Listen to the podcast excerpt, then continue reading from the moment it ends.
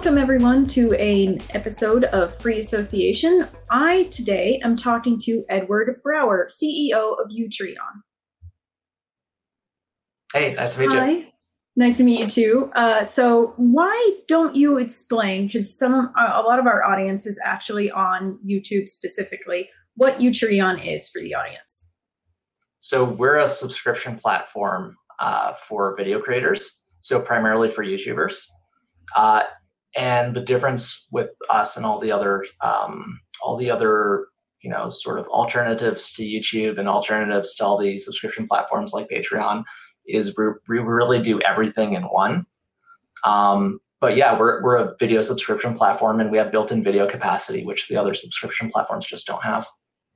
Yes, uh, I did notice that years ago when I was trying to use Patreon that it was basically I had to upload to YouTube to link it to Patreon at all. So I yeah, it, it's very um, it's a very big umbrella for video creators specifically to be like a subscription based platform. So uh, can you explain the name though? So the the name is uh, Utreon. It went through one name change from Utreon to Utreon. Um, what I tell people is just think about it. Oh, yeah. and then that's the amount of time it takes. And then, yeah. Yeah, that makes sense. Okay. Um, now, I have read some of your uh, about section and everything for Utreon, uh, dug through some things, and you said stated that you felt that the algorithms on YouTube were the problem and not actually censorship.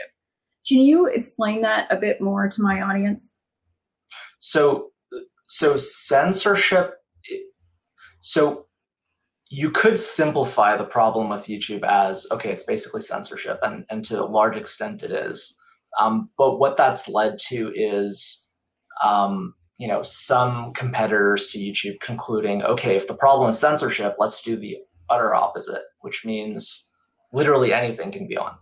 And you know, th- there's some uh, some video platforms like, let's say, uh, BitChute, where you sort of see that in action. Um, the end result is really like 0.11 you know 0.001% of content just poisons everything in the sense that you know literally no brand would ever go on there because um, they don't want to be juxtaposed. Um, and it becomes very difficult to have access to the payment system um, because all the payment systems will basically um, block the entire service. So it's just it's just sort of you know, ideally there would be no censorship and that wouldn't be a problem. And people could just say, hey, this is my algorithm and, you know, I don't have to see things that I don't need to see. But just from a point of view of actually creating something that can compete in the market, um, you know, we've basically decided to say, okay, these are the red lines. Um, these are rules. So, for example, you know, we we block. Uh, we have a very small list of organizations that we explicitly block. So uh, and the list right now is uh, the KKK, Antifa, and neo Nazis. So yeah. what we do is, yeah, we we we sort of set that that bar. We just explicitly say what that is, and our goal is to sort of, you know, expand the the window of what is quote unquote allowable. So you know, when YouTube was banning people for talking about COVID, and especially things that ended up being right, um, or they're banning people from being on the wrong side of you know the Ukraine Russia war, according to them, um, you know, that's just insane from, from my perspective, from our perspective. And so that's sort of, um, that's what we're, we're building to allow. Um, and, but we do have explicit limits and those limits keep us in the game, so to speak. So I did see your rules, and your rules are very simplified, incredibly simplified, uh, especially compared to something like YouTube. I've been talking about this quite a long time now about the idea that the rules are vague by design to trip people up. Um, and your rules are so simplified um, that it is completely different than anything most people have experienced as creators. Um, and you and you do state no KKK, no Antifa, and no neo Nazis. And I was wondering, are in relation to that because sometimes on YouTube's a, a lot, you will get gigged for talking about things without explicitly promoting them. are creators allowed to talk about these groups? Are they allowed to show footage of them? Can they interview a member without being um, like promotion, but like more of a investigatory content? Um, uh, yes. Is that allowed? Yes. Yeah. So okay. so we've uh, so for example, so a lot of we have a lot of history creators. Um, some of them are focused on firearms. Some of them are just general history. Um, but you know, some some history channels are just uh, covering classical history. But the the channels that tend to get in trouble on YouTube are covering obviously World War II and stuff like that. Um, and you know, our our tack with that is, yeah, you're covering history. That's a part of history. Um, you're literally doing it from an, uh, an educational point of view. So if you were to look at um, one of our biggest creators, Ian, he has 2.4 million um, subscribers or followers really on on YouTube. Um, and when he publishes with us, he can actually not blur, um, you know, German flags from the World War II era on his thumbnails and stuff like that, because we understand that that's history content. Um, whereas YouTube's algorithm is, it just completely lacks any discernment, right? Like a human can understand what you're doing. You're covering a period in history. If you're showing any footage, like okay, it's going to have German German uh, World War II era flags. Um, YouTube just lacks all discernment, um, and that's what we're trying to solve. So, in relation to that, you you brought up um, historical coverage of it. What about something that's like me in the indie media coverage of current, like neo Nazis or Antifa? Is that allowed? Um, yes. And how do you distinguish it? Well, so look, you, if it were if it were essentially, um, you know, an organization like Antifa putting out their their information or or neo Nazis, um, that would not be allowed. But if it were independent uh, journalists covering them, um, that would be allowed. Um, if if literally hundred percent of what they covered was just neo Nazis and in a very positive way, you know, you could maybe argue, okay, they're probably crypto Nazis. but so so again, it, it, just goes down to human discernment, right? Um, and you know, a lot of people will kind of ask, like, how do we know you guys are not going to change? And and you know, it's gonna, you know, in ten years it's going to be different. It's like, well, you know, fundamentally that's what you just face with everything.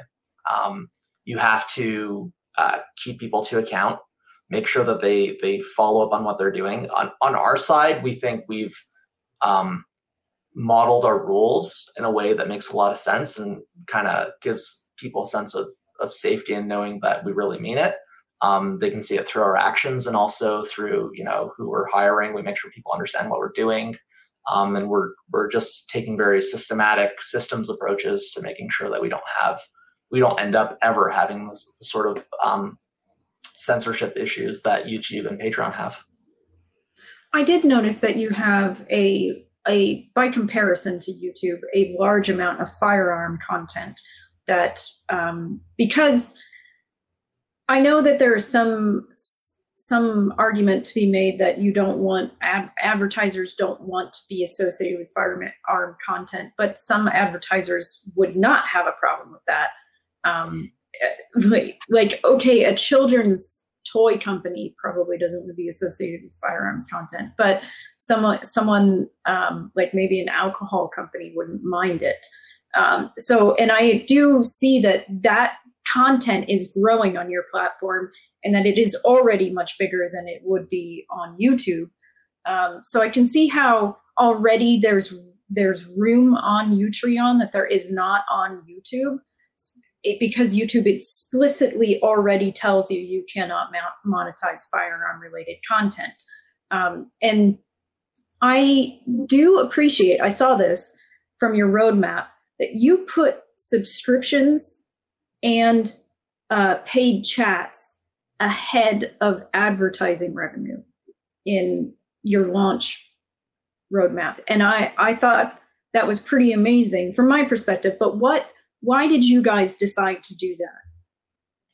So, um, fundamentally, the reason why YouTube has to focus on advertising is because it's mostly a free product.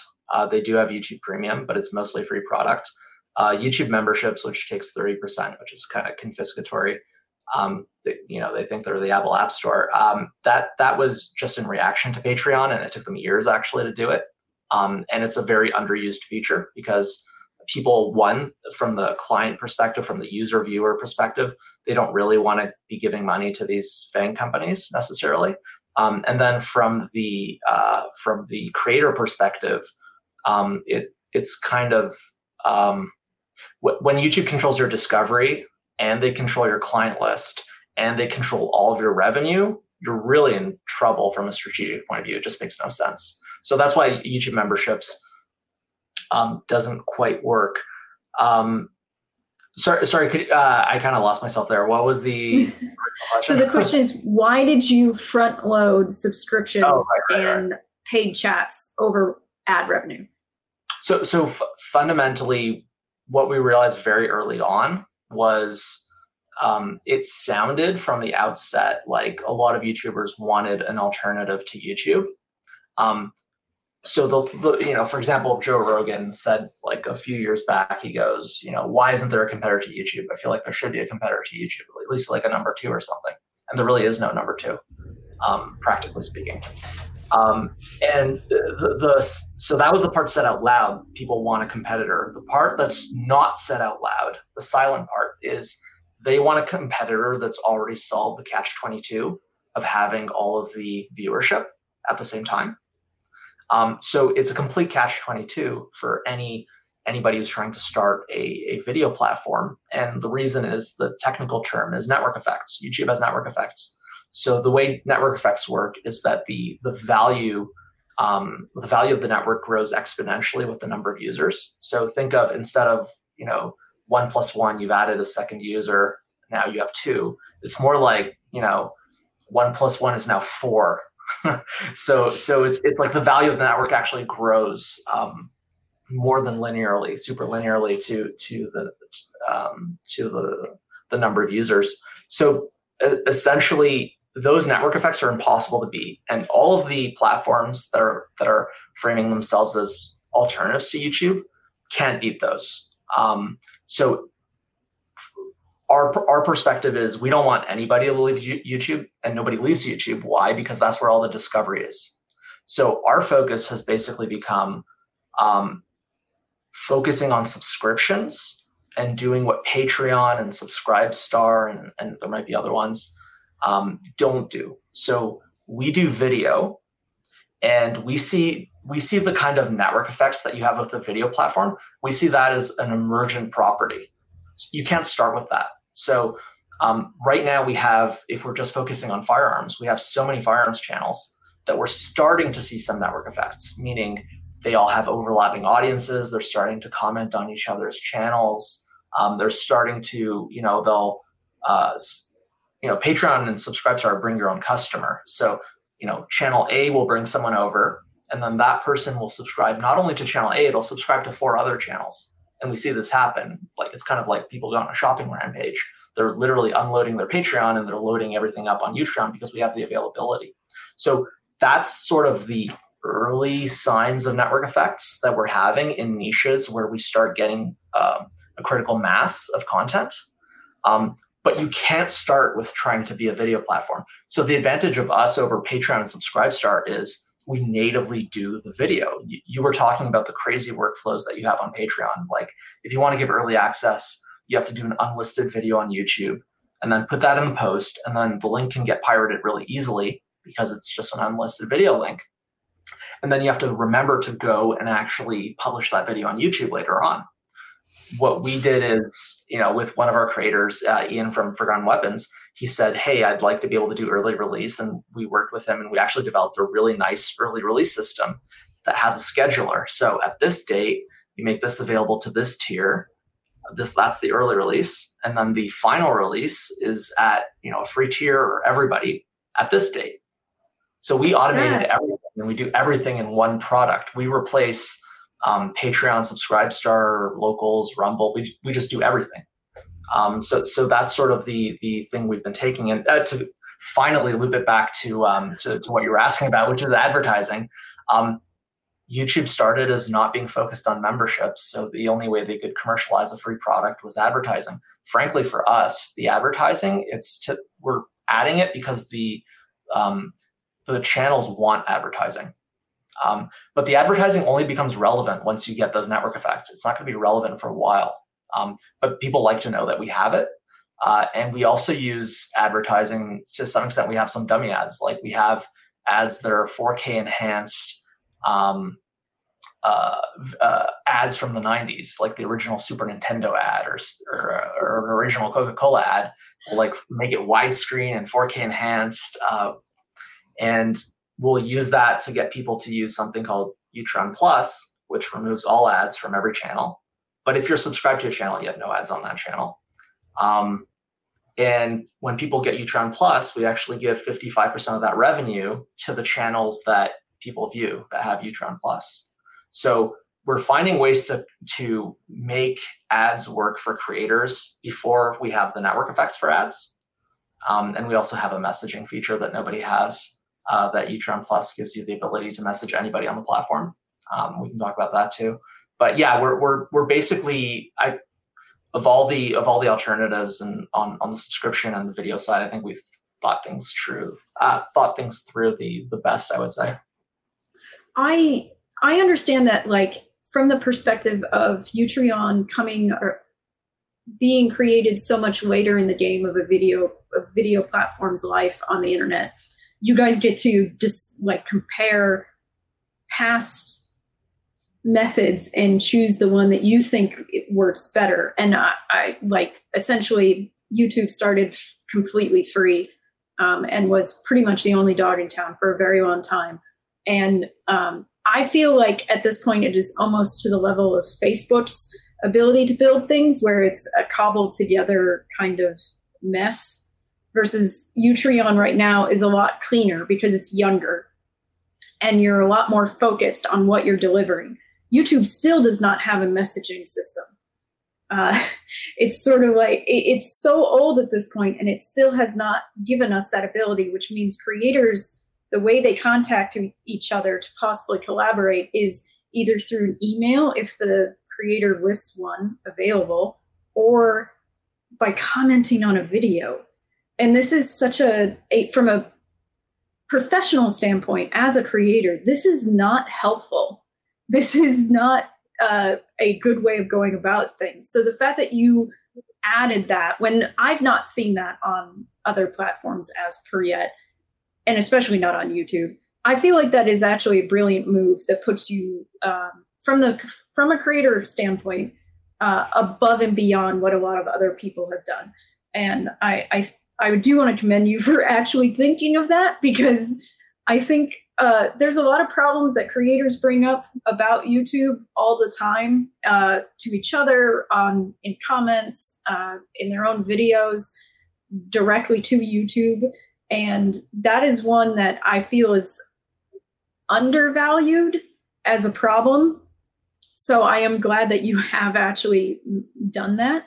Now, uh, a lot of people are talking about though the censorship issue uh, of YouTube and we've covered it a little bit. And you mentioned Russia and the blockage of all Russian media.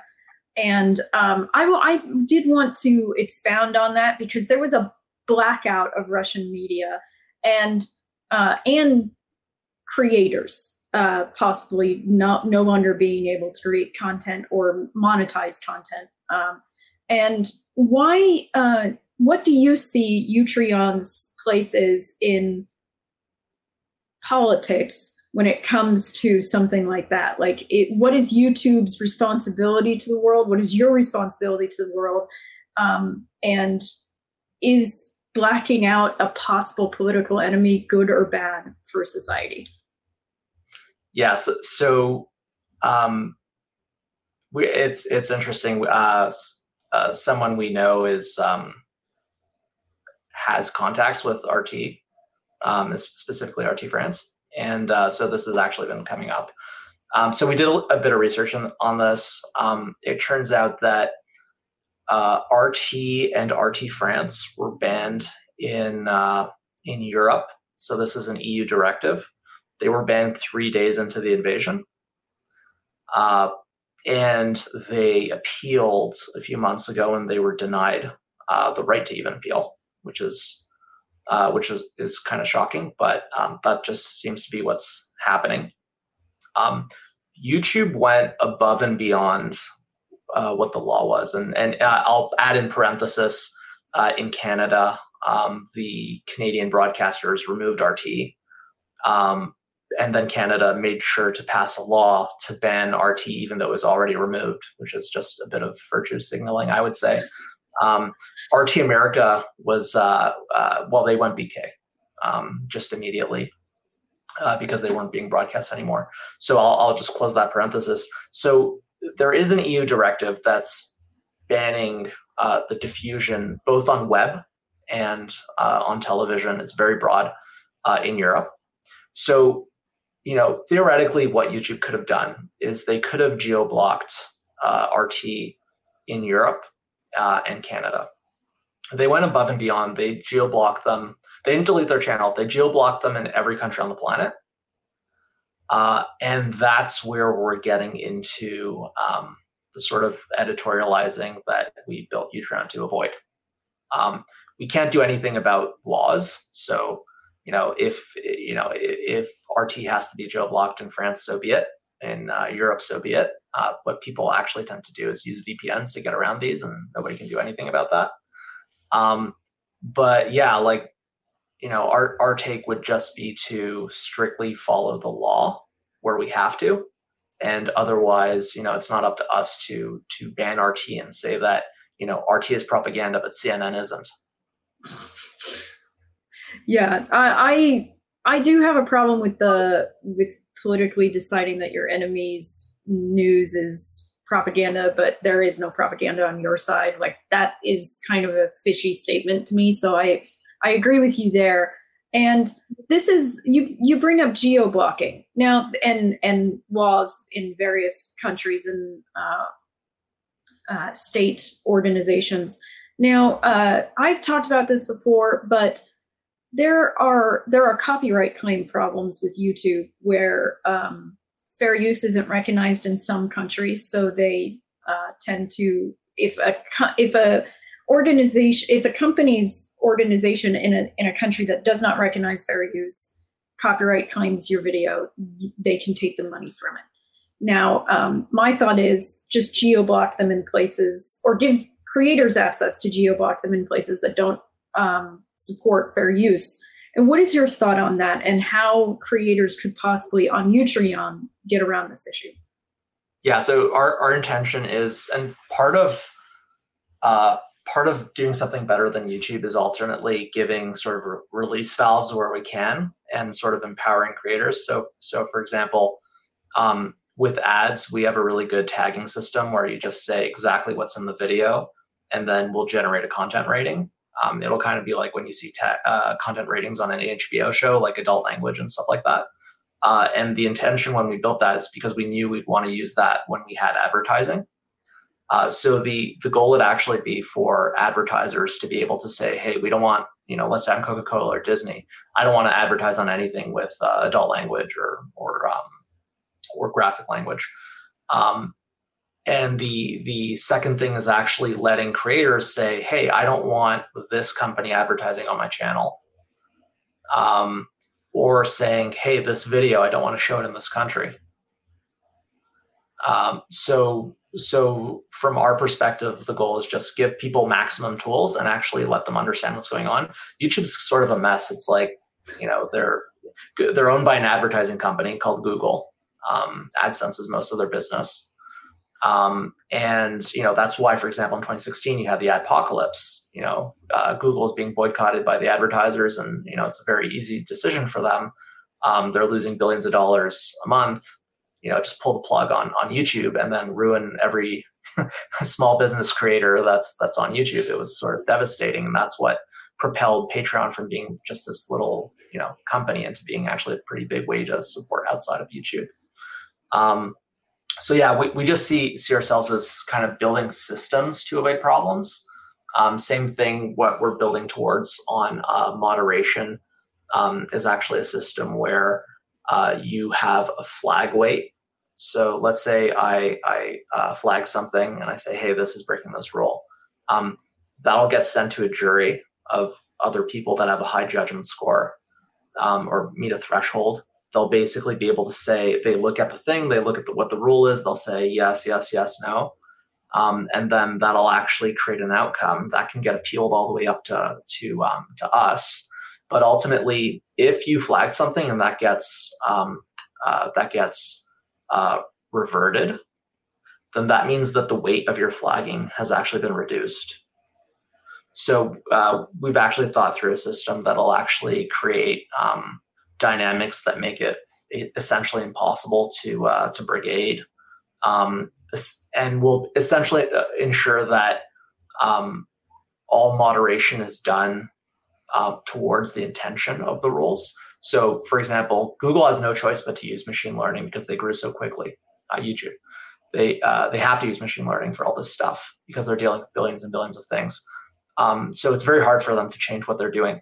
In our case, we can actually do human learning. Um, uh, you can imagine how such a system is actually training humans that actually want to help out with moderation, how to actually moderate with the intention of the rules in mind. Because there's no point maliciously doing the opposite because you will actually get a reduced flag rate. So it's self defeating.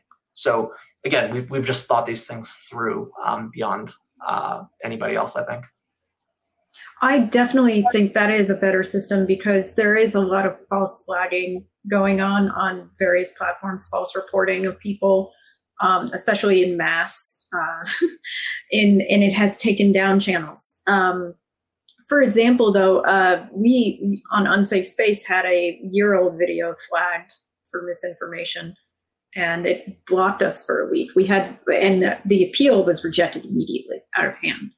Um, so I've talked about that before um, on my 451 degrees show. So I um, I agree much more with an actual jury um, because it feels like it's more in line with actual justice um, and then also a, a, form of essentially punishment for um, accusers, false accusers. Uh, yes. I, I, feel I feel like that. I mean, not they they may just be um, misinterpreting the rules, but it, it is better than um, what is currently going on on a lot of platforms, which is just well, it was reported by a bunch of people, so we're just going to take them at their word, essentially. Um, well, the, I do. The, the, the sorry to interrupt, but yeah, the, no. the purpose of common law is to sort of um, develop cases, um, develop edge cases, and also to educate.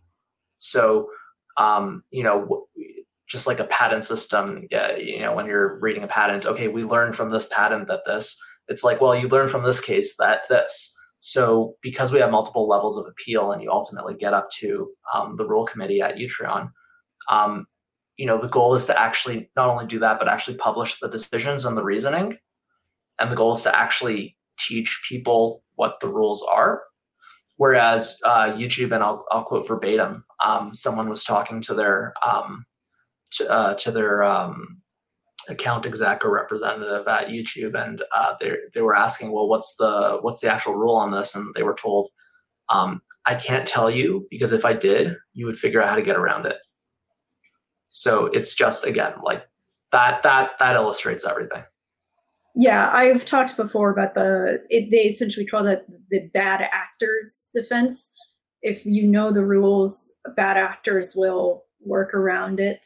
And to me, I, I and I've seen that not just on YouTube. I've seen other companies use that. Amazon uses that. Um, a, a, lot of companies will say, "Oh, we can't tell you everything because bad actors will get around it." And this kind of uh, vagueness in policy, I I consider um, deliberately vague um, as a way of allowing them to choose when they are going to enforce the rules. Um, because and also it's a lot harder to take them to litigation if you don't know what you did or did not violate um, how, do, how do you prove in a court that they have misused their rules when they never publish what the rules are? Um, well, so the old, uh, it's the old uh, non-posted speed limit thing, right? Yes. You know, you know, the cop decides if you're a criminal today. Yes, exactly. Um, I, I've said that that's I've I've explained how if that's wrong in law, it's certainly wrong in contracts like terms of service. Uh, that it's it's still not appropriate to not know the limits. Uh, now, if people want to test the limits, I do actually agree with that as a as a process because it kind of can let you know a little bit more details. Um, but the idea that you cannot even know a vague idea of where the limits are is inappropriate. Now, um, now the the rules on YouTube are written by human beings. The algorithm, to some extent, has some human in, like creation behind it, some impact from human beings, and also a lot of the a lot of older videos, especially, are flagged by human beings. Um, now, we've already talked about essentially how your system prevents that from being abused.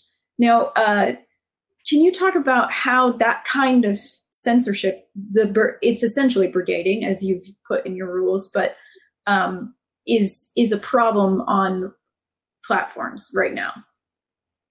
Uh, uh the basically going back to older, well, it's, it's basically um, post facto law enforcement. So uh, if you broke a rule uh, when it wasn't a rule, then well, you didn't break break the rules. But um, if you can at any moment pass a new rule, and then uh, people have content libraries of thousands and thousands of videos, and potentially any one of them is infraction of any number of new rules, then you've effectively recreated the uh, no posted speed limit scenario, um, where you can, um, you know, you can surprise any channel. Uh, so, so so yeah, it, it's it's it's completely ridiculous for the very for all the obvious reasons.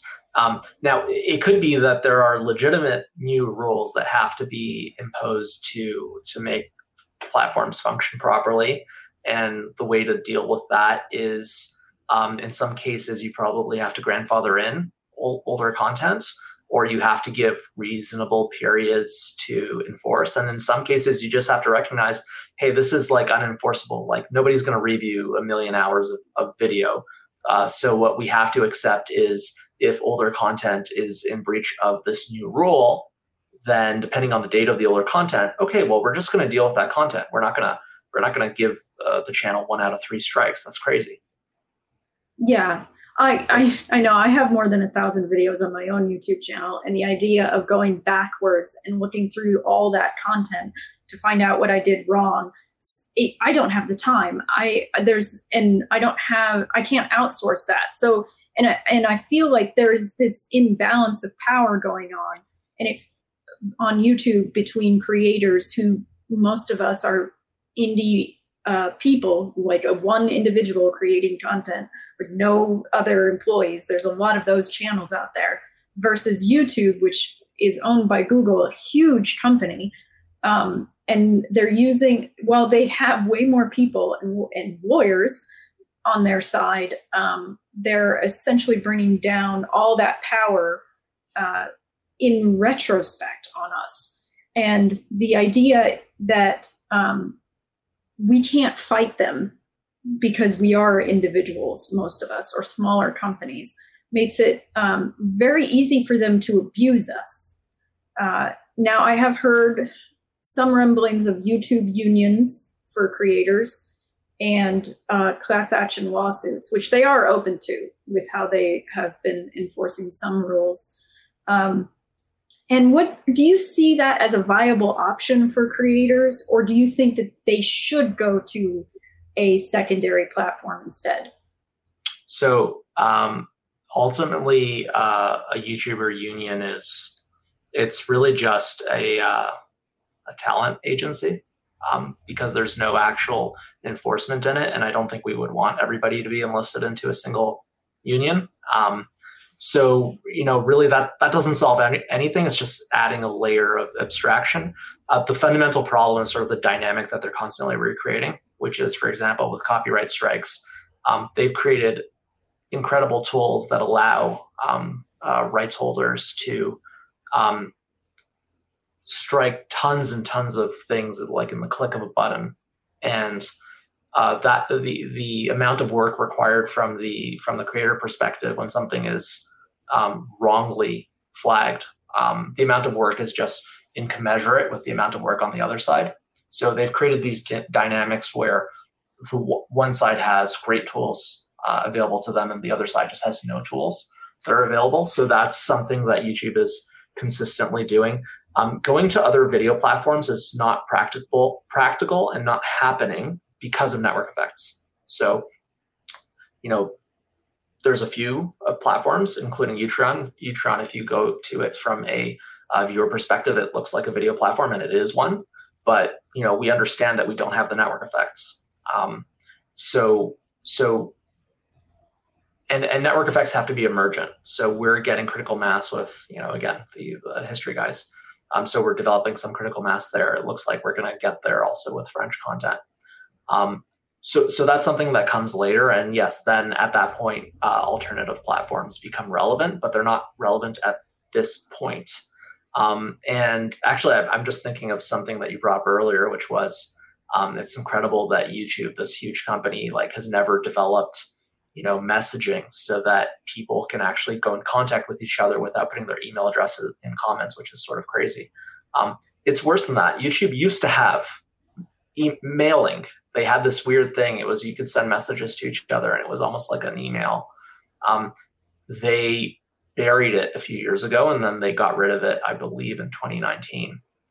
Um, so it, it's not only that they're not doing things that would obviously be great tools for for creators to be able to co- uh, collaborate and work together. Um, they're actually going the opposite way.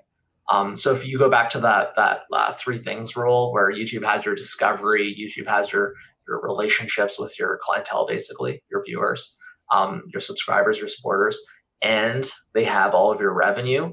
Again, that's contributing to that. Um, they have all. They make it so you basically can't work with each other, or they make it very difficult to work with each other.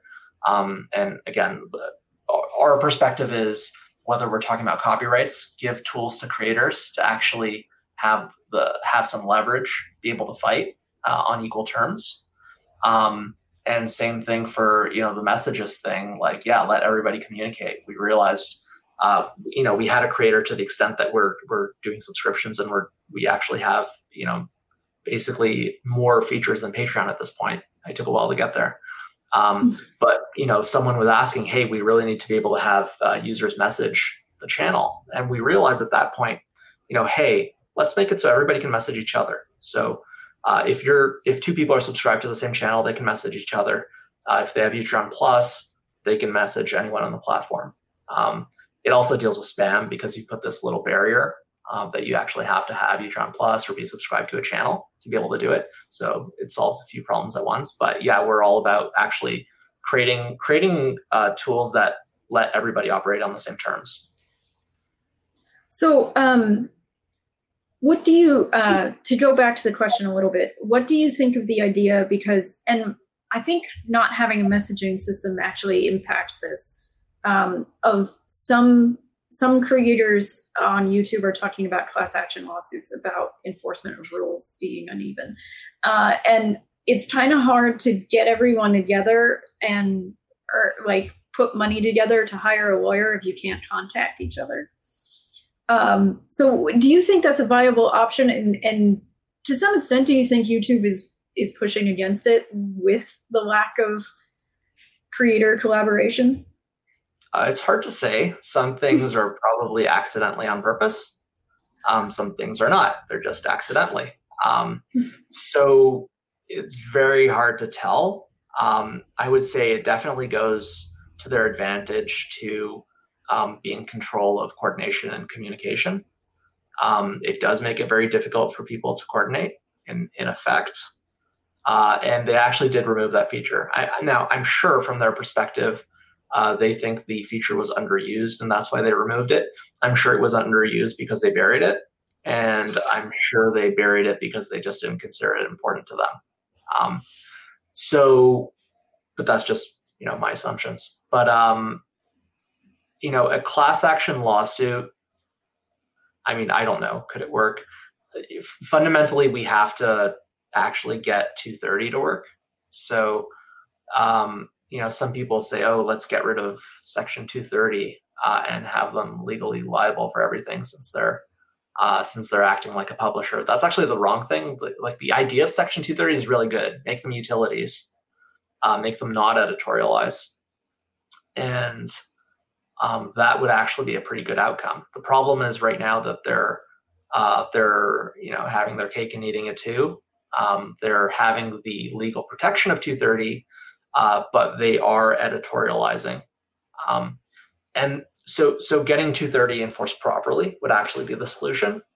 Um, the second the second point is that, and people have to understand this, everything is an algorithm. So, you know, if I'm reading, uh, let's say it's the first day of school, and I'm reading the the the uh, student list, and I start with uh, Alex, and then Bruno, and then Carly. I've used an algorithm. I'm sorting by by alphabetical name first name. Um, by definition, a platform is showing you things. And unless they're literally using a random system, and even a random system is, is an algorithm, it's an algorithm. So reforming Section 230 is going to be kind of interesting because you know what what YouTube is going to say is uh, our algorithm promotes content that is monetized because as a company we need to have revenues. We have tremendous costs with video. And our algorithm is therefore promoting what's being uh, monetized. And then, wait a minute, if you're demonetizing stuff because you don't like it, let's say they're talking about COVID or whatever, and you've demonetized it, well, now the algorithm is being quote unquote objective. It's just looking at what makes more revenue for the company. But now you've you've sort of tilted that. Um, so th- there's actually a very hard problem about um, handling this this. Uh, it, it's going to be really tricky, um, and uh, it might it might be that the algorithm ultimately has to be punished uh, published, and that's that's the defense, um, or alterable by the user. Maybe that's the way to go. Um, but all of this is very much up in, up in the air, and and you know I'm not sure how any class lawsuits are going to go, and I haven't looked into them in detail. Well, I mean, uh, to some extent, uh, demonetization is run by an algorithm as well. Um, so it, it, it's probably not directly speaking to each other, but that it is definitely looking for certain flags to possibly demonetize people. Now that is that's the case with new content. The old content is mostly being demonetized by a user reporting on it. Um, so I I could see how those two systems not necessarily talking to each other could be um, considered objectively innocent, but at the same time, algorithms involve human beings. They don't exist without us. So it it's still something that they could ch- change if they wanted to. Um, and I agree with you that I, I don't know how a class action lawsuit would ever come to fruition in the first place is my issue with YouTube, which is why I am sort of like find alternative ways to make revenue. I, I'm I'm very big on that um, because I don't necessarily trust all of FAANG to ever be really hit hard by some by some lightning strike move so much as people getting tired of them over time and moving away from them slowly. Uh, I see that as being more of a reality, which I think is essentially what Utreon is helping to support is a slow move away from something like this. Uh, and I do see that as growing. And that like every it seems like every day more people are like, I've stopped using X company because of this move or whatever. And that happens all the time, but it's not everyone at once. It's a small amount of people over time moving away from these from the FAANG companies. So I, I actually do agree with you that I don't I don't really see that a class action lawsuit or any major government move is going to really hurt them. Uh, I see government moves as helping them so far. Uh, so I don't I don't see that being where we find a solution. I do see the solution is slow and gradual, which a lot of people are unhappy with. They're impatient, which I get. I absolutely do understand. Um, but I have noticed um, your other uh, competitor. It's not really subscription based though. is uh, Rumble, and Rumble has been experiencing rapid growth within the last few months. What with um, some channels on YouTube being banned and or facing too many demonetization or strike issues, and going straight to Rumble like exclusively. Um, so what? And they're more. They they do emphasize free speech on their um, platform. And what do you see as possibly being a competitor here uh, to Rumble? Um, so Rumble's kind of interesting. They they're an older company. Um, they were doing uh, you know monetization of ads that would play as embeds on uh, on news websites and stuff like that. Um, they took off when Bongino went on, and they really took off in um, you know what you could basically call right wing politics in, in the U.S. Um, and critically, they got an investment um, from uh, Narya Capital with Peter Thiel in the deal, uh, and they use a SPAC, so they've raised uh, a lot of money. Um, if you actually go onto Rumble, um, it's interesting. The, the, the view counts that you're seeing, it's pretty clear that they don't have general network effects. They're starting to get some network effects in um, right wing politics. Um, the product, from my perspective, um, is maybe underdeveloped, um, and you know they're they're competing with YouTube, but the the, uh, the problem I see is that they're really fenced into what uh, what they've leaned into. So don't get me wrong, it's a huge market, but uh, that might be the limit of of that market, um, or the limit of of what they're going to grow to, grow into, just because of you know what was the first thing they got into. Um, mm-hmm. So that's a that's a potential problem from for from their perspective, and you know we'll see what happens. Um, I know that their uh, their CEO um, likes to emphasize that they're you know for everything, and and that's that's great. But um, you know it's pretty clear what their what their market is right now and what they're focusing on. Um, so yeah, from my perspective, the product is a little undeveloped, uh, and um, I they're they're they're actually trying to take YouTube head on, and, and I just don't think it's. I think it's you know trying to approach it the wrong way. So we'll see what happens. You know, maybe they're right, but um, we'll uh, we'll we'll see how that turns out. What do you think about the uh, the Odysee system? Yeah, so uh, they're interesting too. They're originally based on um, crypto, so uh, that was originally LBRY, um, and uh, they were also able to raise a big amount of money. It was through uh, what was effectively an ICO. Um, they got into trouble with the SEC about it because it was unregistered uh, from the perspective of the uh, SEC, of course. Um, so they're still dealing with trouble with that. Uh, they made a really good product called um, Odysee. Uh, it also is getting with um, you know I think it I think early on they were mostly crypto stuff because you know it started out as a crypto thing, and I think they're getting a little bit more into um, politics. But again, same thing. They they see themselves as uh, being open to everything, and they do have a lot of uh, different kinds of content, not just uh, not just that stuff. Um, but ultimately, uh, the the crypto aspect where they had those coins, uh, you know, we all see what's happening in the crypto markets. That's not great.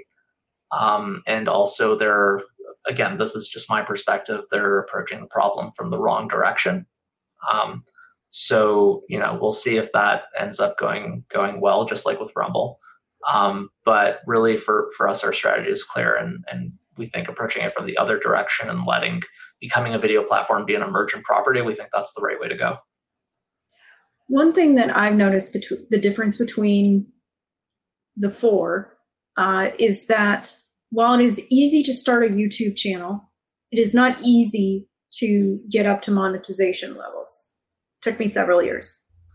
Uh, on Odysee and Rumble, it is not easy to start a channel there uh, from a creator perspective. Uh, Odysee, you have to be already a big channel to start there. And um, essentially, otherwise, you have to upload everything yourself, uh, which from the from the perspective of already having a bunch of content is not all that doable.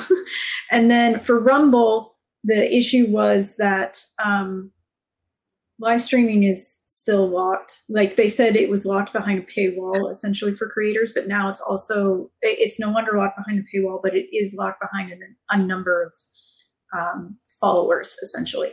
Uh, so that's still kind of harder, uh, if especially if you are a mostly live creator.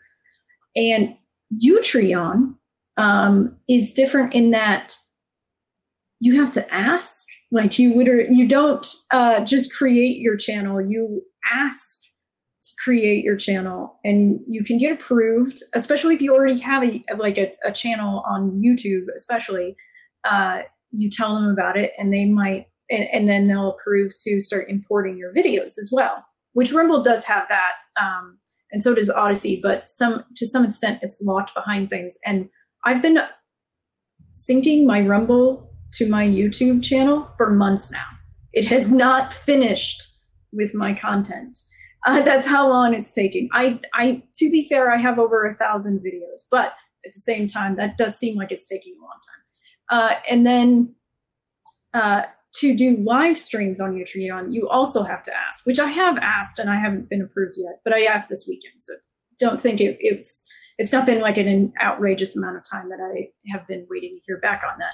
And I find that the ask I thought was weird because a lot of places it's just like these are the the requirements. If you don't meet these requirements, you can't do it. YouTube is like everyone just do it. Just go ahead. Here's your access essentially. Um, but Utreon literally has you ask, and I I find that interesting from the perspective that you already talked about how uh, flagging things, reporting on things involves so much human elements to it that even creating your channel involves human interaction. There's a lot of your channel your your platform that is based on creating more human interaction instead of less which is completely different.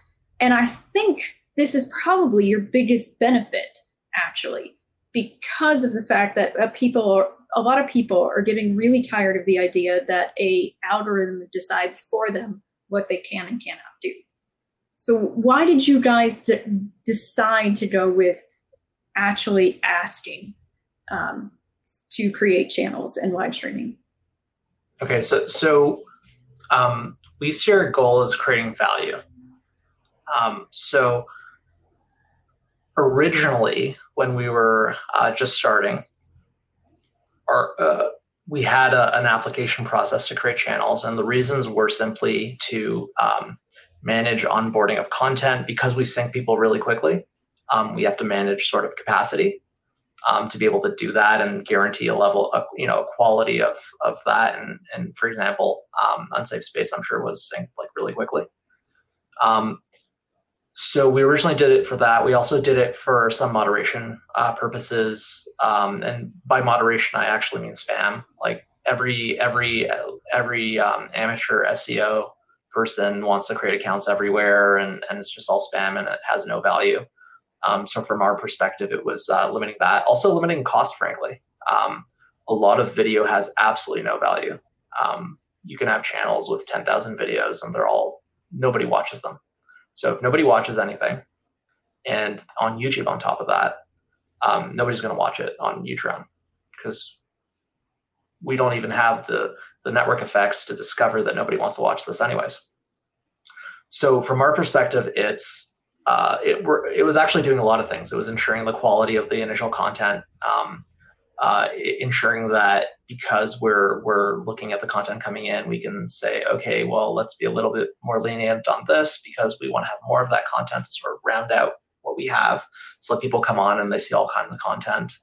Um, so it was really solving for a lot of things, and we realized eventually that actually what we want to do is be the premium platform. Um, so, for example, if you look at um, Apple and Android, um, Apple and Apple fans see themselves as the premium one. Um, I'm sure the Android people see themselves as the premium one, or and they uh, don't like Apple. But um, you know, whatever your side is, we're the side that you think you're on. Um, so so so we want we want to be the the actual premium product where you know we're taking on on channels like we take ourselves seriously in what we do, and we want the channels that come on to take themselves seriously um, and to really use what we're doing. Um, with live streaming, the reason we ask is frankly, live streaming costs money. Um, so it's live streaming is like having your tap on. Um, it costs roughly like three dollars an hour, I would say. Um, so from the perspective of it's of it's like having your tap on, you have a lot of people that are live streaming to Rumble, and what they're really doing is simulcasting. They're they're streaming to YouTube, and they're also simulcasting to Rumble, and that just has no economic value because Rumble doesn't have the network effects to really have a lot of viewers. Maybe in some cases they do, but in a lot of cases they don't. Um, so for us, what we're trying to emphasize is actually streaming for people that at a minimum have used us for subscriptions. So we have several creators that have, you know, several hundred subscribers. And when they do a live stream with us, that live stream has this built-in user base of subscribers that are paying, they're they're bought in, and they want to use the system. And so we know that that live stream is going to be seen. But when we have live streams that have like zero viewers, there's just no no value there. So what we're trying to do is um, encourage everybody to actually use us as their primary subscription system because uh, you know patreon the intended tier for everybody is the 8% tier subscribestar is 5% we also charge 5% for, for subscriptions um, but we actually host your video which nobody does that does that focuses on subscriptions so we just have way better value and we also have um, features that nobody has because we do everything in one so for example, if you uh, see a comment on your on a video, you can actually see the lifetime value of that commenter, how much they've contributed through ultra chats during a live stream and through subscriptions. So you can prioritize your your engagements and stuff like that, which is important to creators. So yeah, we're we're building a lot of tools that are based on um, having all these features. Um, we're trying to take the premium platform approach. Um, what you all have noticed, uh, maybe on some of the channels, like let's say Forgotten Weapons or or C&Rsenal, um, uh, French channel Les Incorrectibles. Uh, a lot of these channels we've introduced something called a pro layout, where we're sort of displaying your channel more like a Netflix, um, which is something we, we could talk about. That's that I think would be quite interesting. Um, so yeah, our, our our approach in the market is to position ourselves as the premium th- uh, premium product that actually does everything and is an actual solution for for everything. Like we replace, you know, we replace several products. Uh, if if you have people that have uh, Patreon or Subscribestar, and they're using uh, Telegram to message between people. Um, we're already, you know, replacing all of those things. Plus, we have the video. So if you're using Patreon and you're using Vimeo to have your video separately to YouTube uh, for create uh, for um, uh, for supporters only, like we do all of that in house. We, we already replaced several companies. Um, so the goal is to make a unified platform that really gives uh, a lot of feature set and creates value. So, um, I want to bring up something. It's pretty off topic, but maybe um, this is something that not a lot of other platforms offer. You offer user privacy in a way that no other platform does. Like you don't even have passwords; it's passcodes, one-time passcodes to uh, log into the platform. Uh, can you explain why you guys focused on that so strongly? Um, that was when we started. I wanted us to have one-time passwords uh, because I just saw as that as like where the puck is going. Um, frankly, we have a lot of people that are um, that really want 2FA. So these are more security-minded people. So they want a password plus the passcode. And then on the other side, we have people that you know you can explain the one-time password to them, but they really just want passwords um, even even if you know we know the reasons for which those are unsafe they tend to be reused um, they tend to be vulnerable to a bunch of different types of attacks.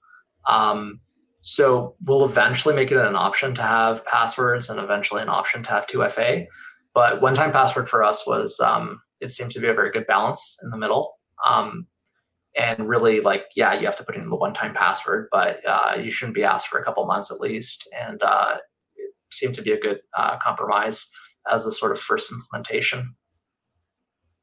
Now, I I also noticed that on the roadmap, TV apps are very were very far down. In fact, right now they're the last one, but that is for this year. Um, can you explain why you guys put that one so low? Because I feel like a lot of platforms undercut their value in video um, creation by not being on TVs.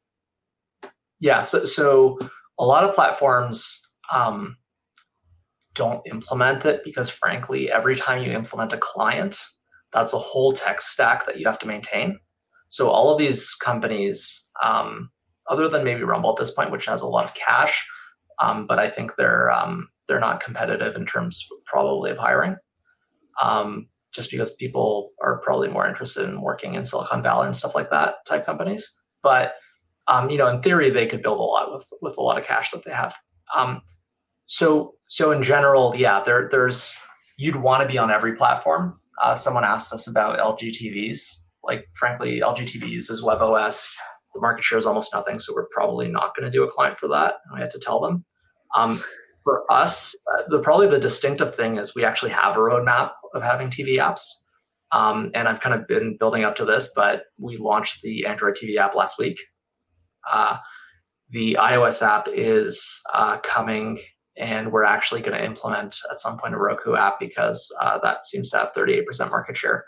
Uh, I was going to ask you about that because I actually have a Roku based TV and I was curious um, because uh, live streaming platforms, Twitch re- was removed from Roku um, because of, um, I call it cannibalization, and a few other people call it cannibalization as well. It was on Roku taken off of Roku because Amazon wanted people to get the Amazon Fire Stick to be able to watch Twitch, which was, I thought, not a very good business decision um, based on the market share of Roku TVs. Um, so I was I was curious about when Roku was going to come into play there, but um, yeah, the, the platforms. Sorry, I'll uh, just very briefly. The, the platforms that um, platforms are doing that, their, their incentives are not aligned with themselves. So what I mean is, uh, when you're t- looking at YouTube, the the algorithm for incentives is really Google's, not YouTube's. That's why Google was uh, YouTube was not allowed to buy Twitch uh, in 2014. That's how Amazon scooped it up. Um, Google, uh, YouTube wanted to buy it. They ran it up to Google. Google decided they're not going to risk having the entire company broken up. Um, you know, late 90s Microsoft style over YouTube getting Twitch. Just implement the feature. Um, but that, interestingly, that is the first um, lever they went to. Just buy it, um, but they weren't allowed. Uh, Amazon, you would think it's in their interest to have, it's in the interest of Twitch to be everywhere. It's not necessarily in Amazon's interest. So you have really misaligned uh, interests when you have these conglomerates that own um, the actual platforms.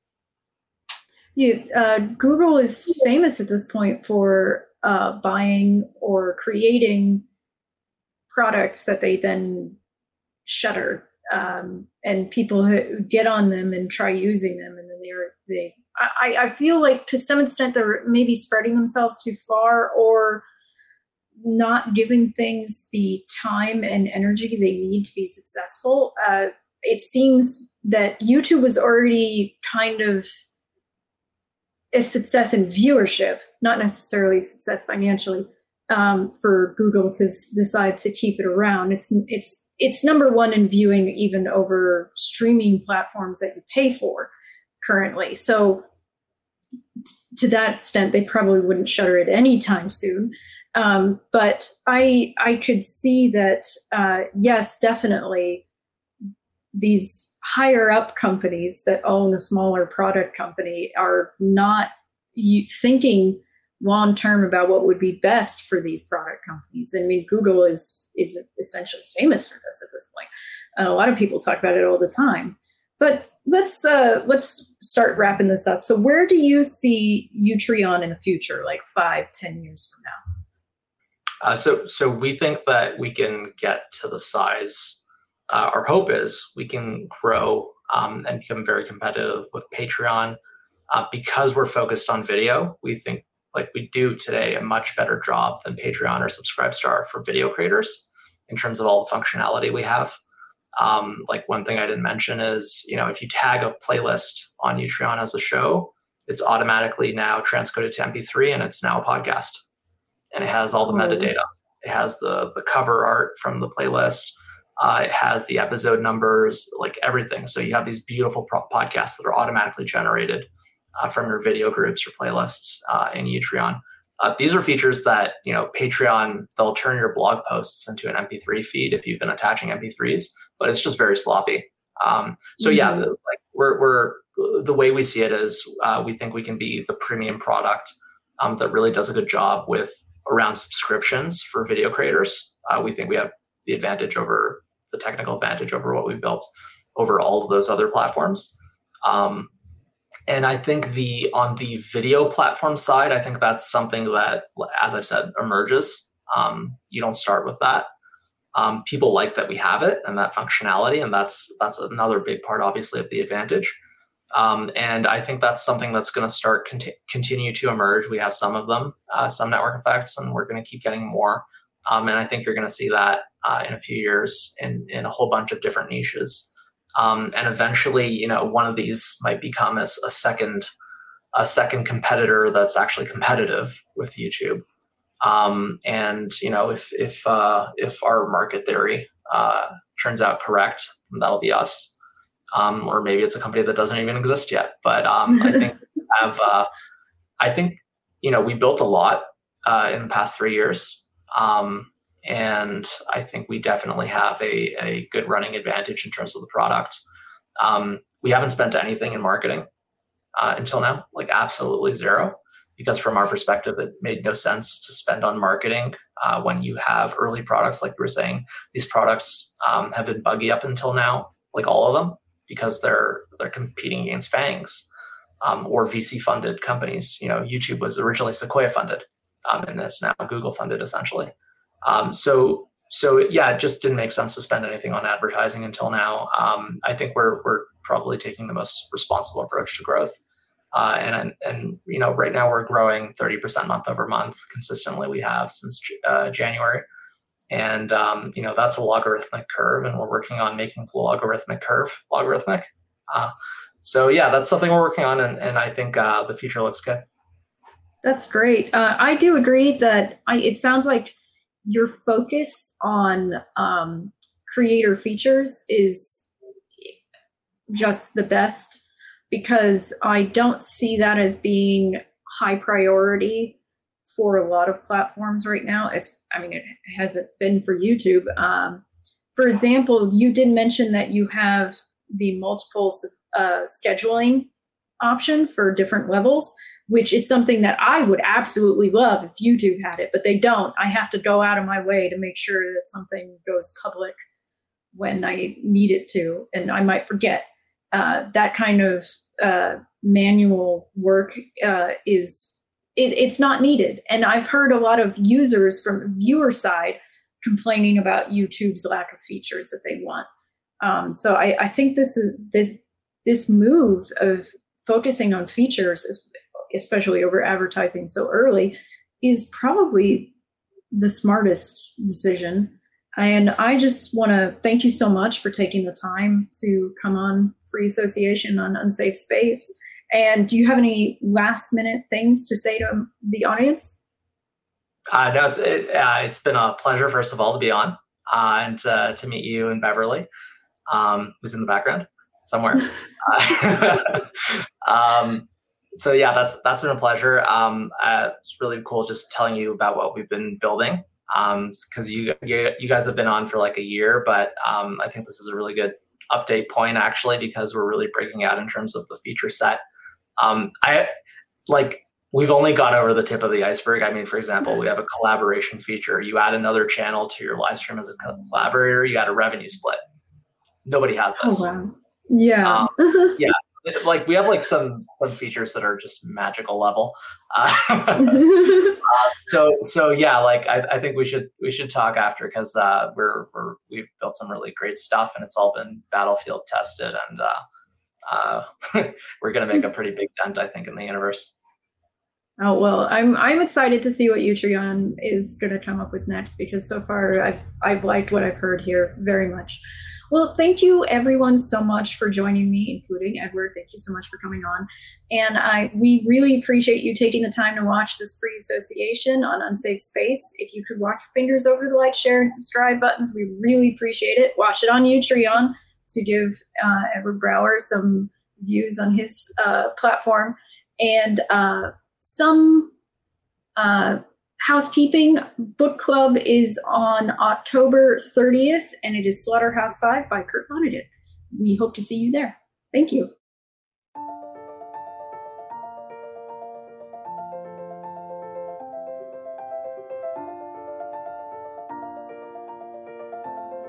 Thanks for sticking around until the end. If you're new to Unsafe Space, check out our deep content library that includes discussions with everyone from James Lindsay to Bret Weinstein. And please consider helping to fund our work by visiting unsafespace.com/donate. You can find us on a variety of social media platforms, and you can find a community of like-minded individuals on our Unsafe Space Discord server, which is open to financial supporters at any level. We hope to see you there. Warning this is an unsafe space. Dangerous ideas have been detected. It would be better for your health if you forgot what you just heard. That should be easy for someone of your intelligence. The following co conspirators are hereby ordered to watch CNN. Experts agree that 87,000 new tax collectors will make inflation feel like less of a problem. I think we can agree that the FBI's track record speaks for itself. If you think about it, only government sanctioned experts should be allowed to express opinions. But don't. Think about it, I mean. That's not your job. Thinking has been scientifically proven to be less efficient than compliance. Science, scientific, and scientifically are registered trademarks of the World Economic Forum. Unauthorized use is prohibited. Computer voice Curtis, never mind, that last line is fake news. Please disregard it and return to your safe space immediately. There will be cake.